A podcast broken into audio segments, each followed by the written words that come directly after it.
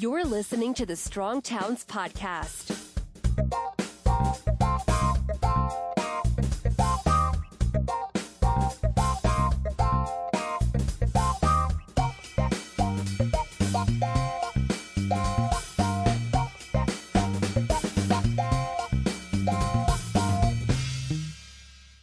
Hey, everybody, this is Chuck Marohn. Welcome back to the Strong Towns podcast.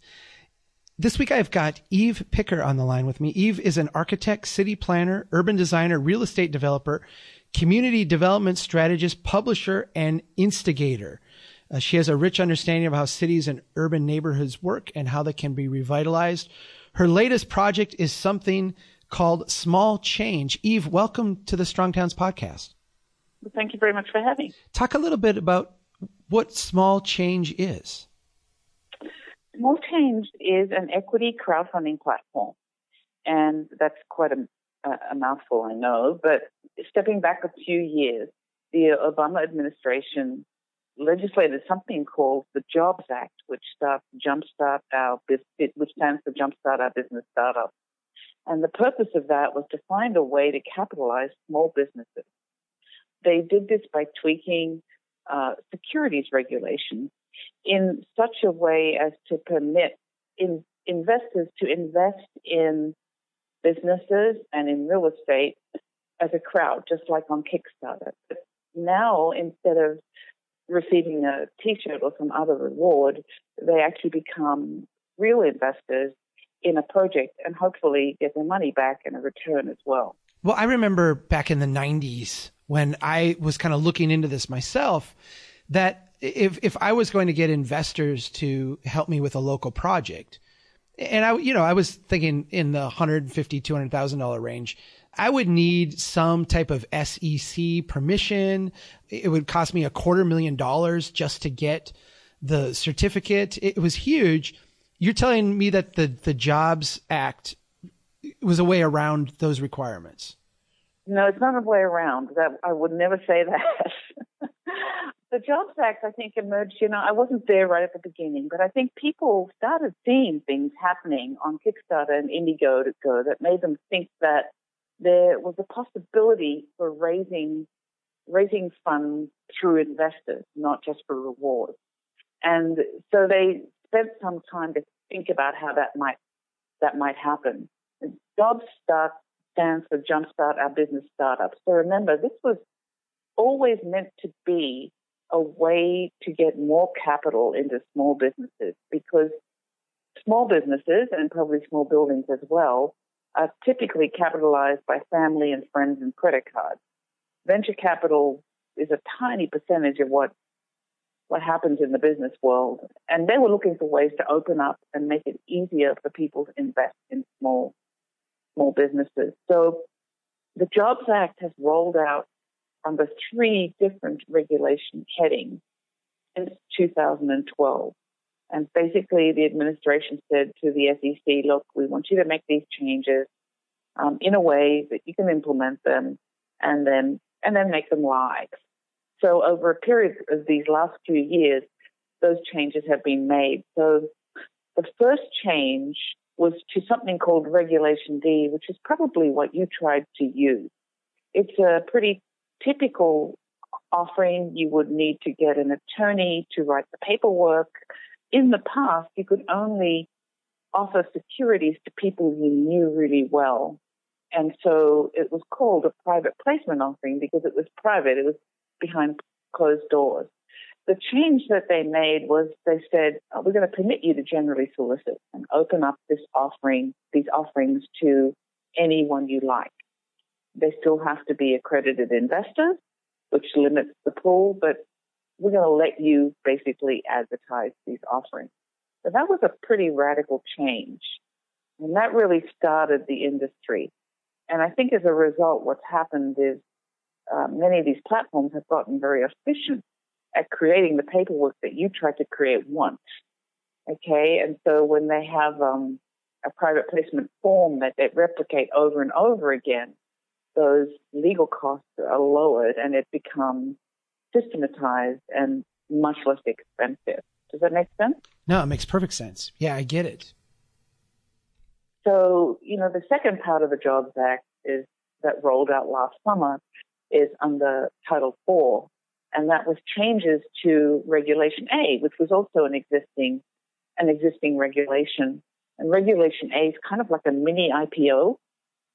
The regulation that, that Steve Jobs, I think, took to Massachusetts to launch one of his many ideas. But in, in the past, that um, IPO was really governed by state um, social state security commission, and the states had the full power to decide whether to let the IPO go live or not. And in that instance of Steve Jobs, he wasn't permitted to go live. I don't know. Massachusetts decided it wasn't a good idea. there were changes made to Regulation A, which now put it under the federal umbrella and took that power away from the states, along with with other changes that have made it a, a little easier to use. Now, Regulation A is typically a raise for much larger amounts of money, 20 to 50 million dollars, but it does let unaccredited investors invest, and that pool of people is 97% of the population. So that kind of opens the door even wider. Maybe we should pause there and tell people what an accredited investor is, because I, I'm not sure everybody knows. There's certain financial thresholds you have to meet to become accredited. Basically, you've got to be able to lose a lot of money and not have it matter too much. exactly. And I think basically um, the way the SEC thinks about this is an accredited investor, without putting numbers to it, is someone who's sophisticated enough who can make an investment and someone who has enough money they can lose some money and it won't affect them horribly. Uh, and that they know what they're doing. And they have sort of put financial thresholds in place around that idea. Um, an accredited investor is someone who has a million dollars in net worth without their primary residence, or they have an income of $200,000 a year and have had for the past two years, or they have a joint income with their spouse of 300,000 a year. It can be any one of those three, but it is a very small percentage of the population. It's probably, I think, 3% of the population which is a little shocking in unto itself. And when you do a Regulation D raise, such as the one you were considering years ago, depending on which formula you do, you have to be convinced that you have accredited investors. You have to verify and make sure that they're accredited. Regulation A, which I had been talking about, now that is a much larger uh, pool of funds that you can raise, but it does permit unaccredited investors as well. At the back end, there are more regulatory requirements for auditing and managing that money than for Regulation D. So Regulation D, accredited investors, a little easier to manage at the back end. Just have to register it with the SEC, you know, no CPAs involved, et cetera, et cetera. Regulation A, yes, you can have unaccredited investors, but there's much more due diligence. Okay.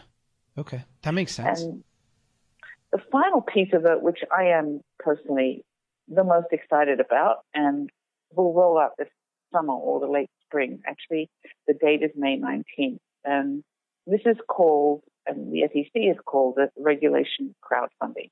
This is, in fact, the real crowdfunding regulation, and it was approved after many years of waiting for it um, at the end of October last year. The SEC started taking registered for this crowdfunding regulation at the end of January, and the rule will come live in May. This now is a very big departure for the SEC because regulation crowdfunding says the following. We're going to let intermediaries manage the whole business of raising funds in this way. We're no longer going to require an attorney to write a private placement offering or an offering and file it with the SEC. We're going to require these intermediaries to be electronic funding portals and for them to be registered with the SEC. And in exchange for them to being able to raise funds in this way, there is a lot of regulation that those funding portals have to comply with. But now you have portals that are specifically regulation crowdfunding portals that can do raises and manage them uh, without having to write and rewrite these offering paperwork without, yeah, it's just, it's a completely different animal. Issuers or developers will be able to raise up to a million dollars on those portals and anyone will be able to invest. There are limits to the amount you can invest depending on how much you earn or what your net worth is, but anyone can invest. That's a really, really big departure from uh, what the SEC has permitted before. They have even said they will permit investment with credit cards, which has been unheard of. You can't make an investment using a credit card yet. So they're really calling it retail crowdfunding. And I suppose this is the, the closest to Kickstarter that we're going to see for a while, at least in, in this area. This seems a real radical departure. As someone who likes the democratization of it, I appreciate it. Let me let me put on my bureaucrat, paternalistic, non-libertarian hat, which I don't have, but I'll pretend I have. The old rules were designed, I think, to keep systems from exploiting people who who didn't have the money. You you think of like the the huckster coming to town saying, "Hey, I got a deal for you, and you know, give me your life savings." And and what kind of things are they requiring? Uh, oh, especially so in the in the crowdfunding one. Yeah, I, I, think it's important to lay those out because I'm I'm sure there's people listening right now that are skeptical of this. I'm not one of them, but I, I want to give you a chance to speak to those people. Well, it's, it is incredibly detailed. Um, I, I can't possibly touch all the details, but I was talking to my attorney about this yesterday and said, you know, this is not for the faint of heart. He said that's that's right here are the sorts of things that a crowdfunding portal has to do. I don't know if you've ever read a, an SEC regulation, but uh, this is a oh, just for fun, yeah. page regulation. It's 640 pages, and actually, it's very interesting. I found it very interesting reading because they talk about their intent and they don't tell you how to do it. You know, they're really launching an experiment, and they plan to come back in three years and see what's worked and what hasn't. But they really talk about intent, their intent, how they intend to protect people. But it's really up to us, the funding portal, to figure out how we are going to do that mechanically. So just to give you some examples, when you open an account on a crowdfunding portal, the SEC wants us to make sure that you're a real person. They don't tell us how to do that, but they say, you know, we have to take enough steps to ensure that whoever signs up is a real person. Does that mean collecting date of birth? Does it mean a verification code that we send to your phone? It could be anything like that, but the sort of verification that you see time and time again nowadays on all sorts of platforms like Airbnb and, you know, whatever they want to verify that you're a real person. So that's, that's a requirement. They also say that when someone joins our requirement is to send them educational material immediately. We can do that by sending them a link or by actually sending them the information. We also have to disclose to them immediately how we're going to earn money. When they go to then start the investment process, when they decide, okay, like to invest in a tiny house now, and they, they start down that road, we have to re-verify that they have read any updated uh, educational materials they have to fill in a questionnaire that shows us and the SEC that they understand what they're doing. We don't know what that questionnaire looks like yet. We're in the process of developing it, but they have to do that. They have to disclose um, how much they've invested on other crowdfunding regulation platforms because they're going to be limited annually as to what they can invest. At the moment, there's no grand database to check, so we all have to be on our best behavior and not and be honest about, about that. But eventually, the SEC hopes that someone will develop a database of all these investors and their investment amount. Basically, there are things that they want. Uh, these are all common sense things. These are all things that make sense to me. But it seems to me from the way you're describing it, and this is not typical of government, you know, at the federal level at all. They're saying this is an emerging kind of thing we want to support let's try some experiments and figure out what the best practices should be.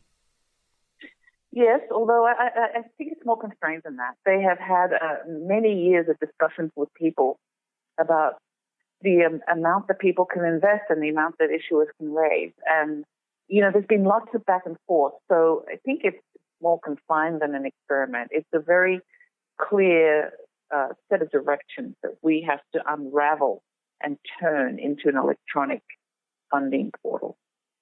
You know, on a funding portal like this, if someone wants to change their mind, we have to let them do that.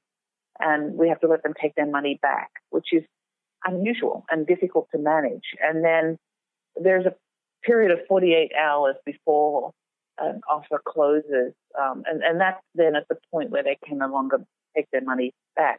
But we have to make it very clear to everyone they understand their options and what they're committed to do all along the way. Basically, that's what we have to do. So, small change, you are trying to work as one of these portals, right? Yes, we are actually already working as a, a Regulation D a Title II portal, but we've always planned our funding portal as a regulations crowdfunding portal. That was our intent from the beginning. Actually, one of the really interesting things that uh, the SEC has written is that regulation crowdfunding portals, the language on them has to be plain English for everyone to understand. And um, this is harder than you think in the financial world, you know. Um, and, but we worked very hard at our portal being plain English from day one. I think there are quite a few real estate funding portals out there that have started to look more and more like financial portals to me. And I consider myself fairly sophisticated, sophisticated investor, real estate developer. But there are there are things that I, I mean I read some of these sites and I really don't know what they're talking about. I have to look up the words, and this is what um, the SEC was trying to avoid. They really want to create a marketplace for the everyman who is not involved in um, that sort of financial world. So we set ourselves up to be a regulation crowdfunding portal from the beginning. That was our intent, but we are operating as a Title II Regulation D platform at the moment. We've had one raise that we just closed, and we have a, a, few more that we're preparing to go live with. And we plan to keep offering both of those because they have they both have a place. They have a different place, and I think they will work differently for different projects. If that makes sense. It totally. So let me ask you. Let's say that I am a small developer and you know we we are tied in at strong towns with this group called the incremental development alliance that is going around the country doing these small developer boot camps and, and training people how to go about the logistics of you know doing a small project something say in the 200,000 to to million dollar range.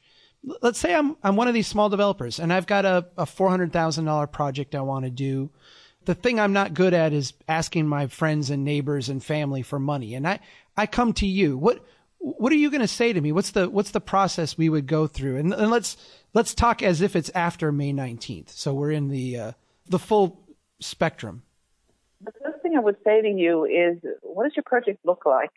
And um, I would ask you to answer a set of questions which would let me know if your project is actually fulfilling our mission.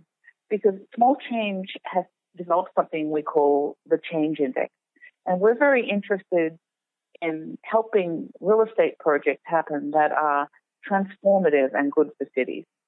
There are plenty of other platforms out there that will fund every sort of development imaginable, and imaginable, but we want to stay focused on those projects that we think make a change, whether it's they create jobs or they're green or they um, fill a vacant site, remediate a brownfield, they're in the primary city. There's all sorts of ways to make change. So, but, th- but that is our mission. So that's the first thing we would ask. Um, we're unlikely to raise funds, for example, for a McDonald's in a, a suburban neighborhood. That's just not, that's just not what we do. But there are, are plenty of other projects out there that we'd be very interested in. And the second thing I would do is I would work through the financing with the developer to understand if there's room to pay investors a return. And that's really the, the key here. This is these are not rewards-based platforms. They are real investment platforms. So the question is, is, is the project able to pay a return to, to investors? And this can happen in many, many different ways. It could be a loan, it could be mezzanine debt financing, it could be equity, it could be a project that is built and sold very quickly, or it could be a project that is held for five years and so investors uh, have a much longer patient period. But those two things are the most basic things to understand about the project. You said something there that I want to highlight we talked a little bit about Kickstarter earlier, and the idea in Kickstarter sometimes you get a reward. I think you've been pretty clear about this, but I want to emphasize it. You're actually talking about a financial return on your investment. I give a you financial return. That's yeah, correct. I give you a thousand dollars, and I'm going to get something more than a thousand dollars back. And you you want to make sure that that's actually possible. But you want to make sure that that's possible and that it happens. And I can't guarantee it, but I can do you know, the best job that I can do in terms of due diligence to make sure that the developer we're raising funds for understands what they're doing, has a project that fits the marketplace, and has a project that is likely to give the investor a return. If I meet those requirements and I've got my $400,000 project, it's in a city and it meets your mission, and you're reasonably convinced that I can deliver uh, on a return to, to people, what, what happens then? How would you proceed at that point? We have a service agreement which explains what we'll do and what we won't do and our and our respective roles, which we would sign. We'd agree on a on a transaction fee that you would pay us to do the work. You know, taking a step back, we would have to decide if it's a Title Two or a Title Three raise because that that is going to require a different set of work that needs to be done. Um, it's it's still probably the equivalent amount of work. It's just different. I'll give you a really good example. I have one project that is a brewery in a, a small town 45 minutes from the center of Pittsburgh, Rochester, PA. It's a, it's a beautiful historic building that's been vacant for 30 years, and the developer has been working slowly and consistently on paying down federal liens and all sorts of things that went wrong with that building with the previous owner. And they uh, are just about ready to sign uh, a master lease for the building. They have all their documents together. Um, they think they finally have a project that is, you know, with, with financing from the bank. They need to raise about a million dollars in equity. And what's interesting about this is that it is a very poor uh, little town.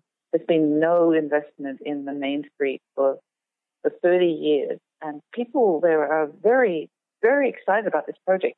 They want to see it happen and they want to be involved. So this developer is likely to do um, two raises. One would be Regulation D, which would pursue uh, accredited investors maybe for $900,000. And the other would be a Title III raise, perhaps $100,000, giving those those locals an opportunity to be involved and engaged in the, in the project, which really matters matters to them that's when I see that tool being being used. I think raising hundred thousand dollars, hundred dollars or five dollars, hundred dollars at a time is is difficult and tedious, and um, might not be appropriate for every project, um, at least at this stage, and until that program really takes off. I think it's going to take a while. That's a sort of decision that will have to be made. And some developers are not interested in that. Um, they have very strong projects that offer good returns and they know that they're going to get accredited investors involved very quickly and they just need the money so they want to raise it. And other in- developers are very interested in getting neighborhood involvement and an opportunity for people who live there to also get a return on this on this project. Let me switch to the other side of the equation then. And let's say that I am a person of reasonable means. I'm not super wealthy, but I'm, you know, I'm not destitute. And I know that there's a, a project up the street that is going to be coming through your platform. What, what would I need to do to participate? Our platform will help you through that process. We would show you um, how to evaluate what you can invest. Now, basically, Title III lets you invest $2,000 a year, no matter what your income. But that's across all platforms or all Title III raises. That's the limit. But if you want to invest more than that, there's a, a calculation that we help you do that looks at your your income, um, your net worth, and uh, with the help of that calculation, we can tell you if you can invest up to five thousand a year or or more. Regulation crowdfunding or Title III, as I called it, actually limits everyone, and even Warren Buffett would be limited to no more than $100,000 a year in regulation crowdfunding raises. So you can see why this could be difficult for, for some projects that need to raise more money. Um, it's just not, at this point, it's not suitable for everything. This was one of the complaints that people had about the rules that the SEC finalized. They said, you know, the limit should be higher, et cetera, et cetera. But, you know, I think that you have to start somewhere, and I think this is a reasonable place to start. So this is what this is what we have. We have other tools to raise larger amounts of money. But so someone coming to the platform would be taken through this little process where they're shown how to calculate what they can invest, and then they decide what they'd like to invest. Um, they're going to be they're going to be told that they have to read something called a Form C, which is what the developers submit to to the SEC. That really is the developer's business plan. And they're going to have to fill in um, a little questionnaire saying that they understand all the risks and exactly what they're doing. And they're going to have to read educational materials that tell them all about investing and the and the risks of investing. So there's lots there's things that they have to do to be considered a savvy investor. Um, it's not especially burdensome, but it's, I think it's appropriate. Now, you mentioned that one of the things you have to disclose is is how you earn your money. You mentioned that the developers, you know, you you have a service agreement with them. Is that where your revenue comes from, or you know, can you just maybe go over that? The revenue stream is different depending on whether you do regulation. Uh, sorry, yeah, Title Two versus Title Three. Title Two being Regulation D, Title Three being the regulation crowdfunding. So I'll, I'll only address regulation crowdfunding because it's a, it's a little different. In in fact, um, the SEC has differentiated these raises from other private placements by saying that we, the funding portal, cannot be involved in the development. The only role we're allowed to take is providing services. So in, in all other private placements, we could also be an investor. We could, for example, we could create a single purpose entity and that entity actually gathers all the investors and has a relationship with the developer and manages the investors and issues all the K1s for them. But we're not permitted to do that with regulation crowdfunding. Um, we can only be a service provider and help the developers to do all of that. So we will charge some sort of fee for that service. They don't want you to have the conflict of being the investor as well. You're you're the middle agent. Yeah. We're the middle agent that um, you know what we have to think about is um, in regulation crowdfunding now with your little project. Uh, let's say you have um, an LLC that you created you would have to create a class of investors, maybe Class B members that don't have any voting rights, but get some sort of return. And all those investors would be in your entity. And so every year you would have to issue them with 1099s or K1s. We can't do that for you. So we are working through what that means and what sort of services we can provide to make sure that this is not too difficult a, pro- a process for developers. They have to be they have to be able to manage it. Small developers already have a lot on their plate, and um, there has to be a, a way for us to help them. I think if I had a small project and I was starting out and I was told I'd have to manage 100 investors, I probably run screaming. right. right. So, you know, this is one of the things we're mulling over. How are we going to provide a service that helps developers manage this. Yeah, you'd you'd be on the phone all the time trying to uh, allay people's fears of, you know, well, your project's two weeks behind schedule, and the sheetrock guy that you picked, I don't really like, and exactly. yeah, yeah. I think you know some investors are not going to be like that at all, but there's going to be a couple, and they'll probably drive you crazy. So, you know, in the regulation D deals, we're allowed to insert ourselves into the middle of those legally to manage that, but we're not permitted to do that here. So we're trying to we we are we're sort of developing ways that that will work. I hope I'm not getting too technical. It's very technical stuff. yeah, no, I appreciate it, but I'm I'm I'm guessing that there's a lot of people out there right now who have had dreams of of doing projects, and their biggest hurdle that they have is finding the the resources. You know, getting getting the money to do it, and it seems to me like you're pushing the boundaries on something really really exciting here. Well, let me let me give you some examples of the sorts of projects that we're discussing right now and why the developers are talking to us. The first one that we just closed was actually a project I did with a different hat on, and I, I used it as a test raise for the for the site. But it was a really good example of I think where we can help. And this is a tiny house that that I built in a an underserved neighborhood in Pittsburgh. That neighborhood has very poor market values, although it's surrounded by a lot of wealth.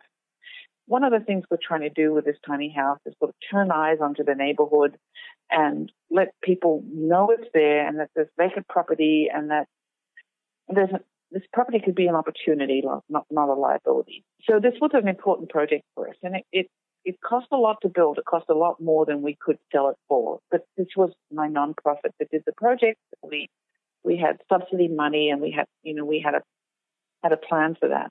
The thing that was probably the most difficult and I knew I was heading for was that I was not going to get an appraisal. The house is 350 square feet and it's on foundation and there is no other tiny house on a foundation right. anywhere in, in Pennsylvania. There's no comparable. Perhaps, yeah.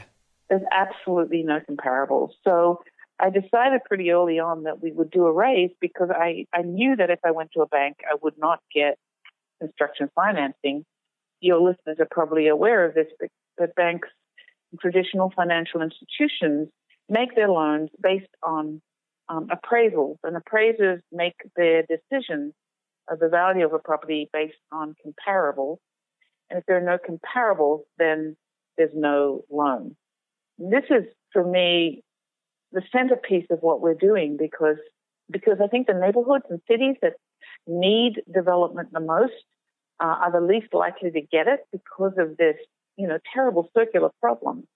If you go into an underserved neighborhood and you're the first one to build um, a residential building there, say it's a multi-unit building, um, banks don't want to lend because there's not, never been one done before and they don't want to take the risk. So where do you find the money? And these are important projects for all sorts of reasons, but it's very difficult to find the money. Um, some cities are good at providing resources through urban redevelopment authorities, but others don't have that, you know. So this has been in my career as a real estate developer, this has been sort of the centerpiece of every difficulty I've ever had. Um, so we raised the construction financing on small change. We raised $100,000 in construction financing um, on small change, and that was the full amount that we needed. Um, and I was convinced that there was a market because um, I think I looked at this maybe a little differently than an appraiser who would only really look in the neighborhood.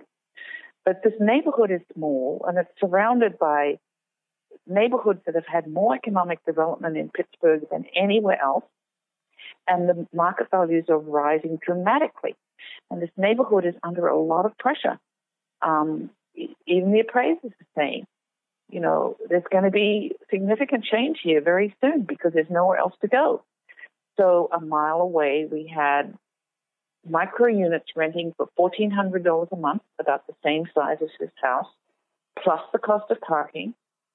And someone who purchased this house for $109,000 probably would have a principal interest taxes and insurance payment of 750 to 800 a month. So to us, it seemed like there had to be a market. There had to be a market. We just looked at it slightly differently.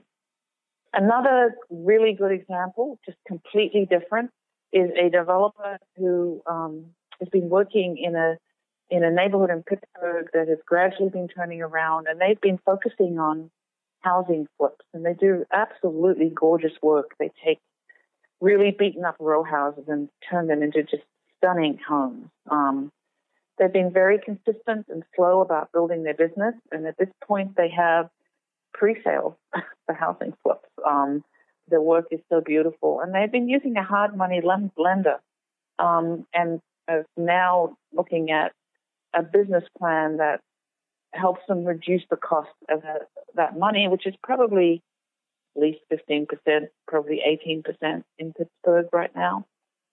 So we've been talking about, you know, uh, uh, returns for their investors that might be, for example, uh, a net preferred return of 8.5%, meaning that the investors would get the first 8.5% return and they would get the second 8.5% return. And then investors, they would all get some, some pro rata share of any additional upside. Now, they think there is going to be upside, and probably the total returns for investors are going to be in the 11 to 12% range, uh, which is a very nice return for an investor nowadays. It's, it's a very handsome return, and it, it helps them, and it's good for the investor. So that's another example of, of the type of um, raise we might do. I'm also talking to a gentleman in a really pretty amazing neighborhood in Pittsburgh that has been somewhat undiscovered, and he is taking a much broader view of the neighborhood. He has control of three properties and is working on controlling more. This neighborhood is one one light rail stop to the center of downtown. It's actually pretty extraordinary. He's already purchased and renovated one building and has rented before completion all of the units that are quite lovely um, at twice the neighborhood market rate. He's got signed leases. So he wants to start by doing a fully leveraged raise of that building, which is already leased up, and uh, you know just sort of start establishing himself in that neighborhood for his investors, and then we'll move on to the other building. So that's a, another example, and that's probably going to look pretty similar, you know, eight or eight and a half percent net preferred return to investors, followed by some upside. You have a conference that you're helping to put on next month in Pittsburgh. Can you tell us a little bit about that? Absolutely. It's called RealCap Pittsburgh, and we're partnering with a group in Chicago called um, American Homeowner Preservation.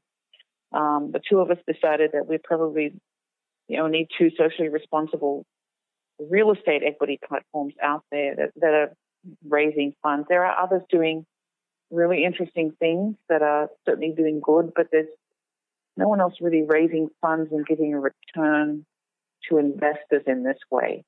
But we have, oh, 20, 25 panelists coming from all over the country for a one day workshop on crowdfunding. And the workshop covers every aspect of crowdfunding, the evolution of crowdfunding, the current regulations in detail with some of the top attorneys in the country there. We have one session on how to make an impact with crowdfunding. Uh, we have one on marketing, and we have one on the money and how to how to find it. So it's a great opportunity for developers. We have actually developers and investors coming from all over the country as well. So we're pretty excited. It, it, looked like a fantastic lineup, and I, I, really, I actually said, "Oh my gosh, I got to figure out how I can get there." It it, it looks you really really good. I will try to. Plus, how could you go wrong? I mean, Pittsburgh is such a beautiful city. Yeah, and it's in a it's it's in a wonderful space called Repair the World, which is uh, which is a, actually a uh, a nonprofit that does all sorts of great projects and it's in East Liberty, which is in itself is an amazing turnaround story. You know, five years ago, no one wanted to be in East Liberty, and today everyone does. The Ace Hotel just opened there. There are thousands of units being built. It's it's pretty it's pretty mind blowing. So you can come and stay at the brand new Ace Hotel and really and enjoy a very diverse and uh, and urban neighborhood in Pittsburgh. It, it's going to be a lot of fun. Well, your site, Small Change, is online at smallchange.com. Do you know the registration site for the, the conference? Yes, it's realcappittsburgh.com. All right. And I know we can find out more about you and what you're doing at evepicker.com. Anything else we need to let people know about? I'm fascinated by all of this. I hope everyone else is as well. I think it's a, it's a very, dis- we're going to see a lot of disruption in the financial space, and we're giving, we're giving access to real estate to people who've never had access before. And I'm very excited to see how this is going to impact our cities. Well, I, w- I was going to ask you if you have trouble sleeping at night. This stuff makes me so excited that I can hardly stand it. It's, it's just, you know, we've been waiting for this kind of thing for a long time. And this is just so empowering to people. You, your job has to be a lot of fun. It's a lot of fun. It's a lot of work. I mean, you, you heard the sort of regulations we have to contend with, and you, you don't want to mis- make a mistake. I mean, everyone is new. Everyone's watching, and we need to get it. We need to get it right. So that is that is stressful, but um, I, I'm I'm up for the challenge. I like a challenge, and I I think it's worth it. Well, Eve, thank you for what you're doing. Thank you for taking the time. If I don't see you in March, I hope to, to see you soon, and I, I wish you a lot of luck with this endeavor. Well, thank you very much. Thank you. Bye. And thank you, everybody, for listening today. Keep doing what you can to build a strong town. Take care.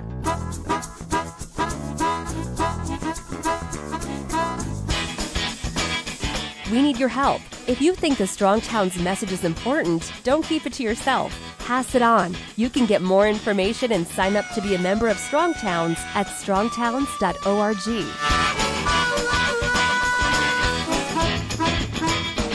They know that America's one big pothole right now. Bill, Bill, Bill, Bill. That's the story. Chuck Marohn, this has been fascinating. Who made the city?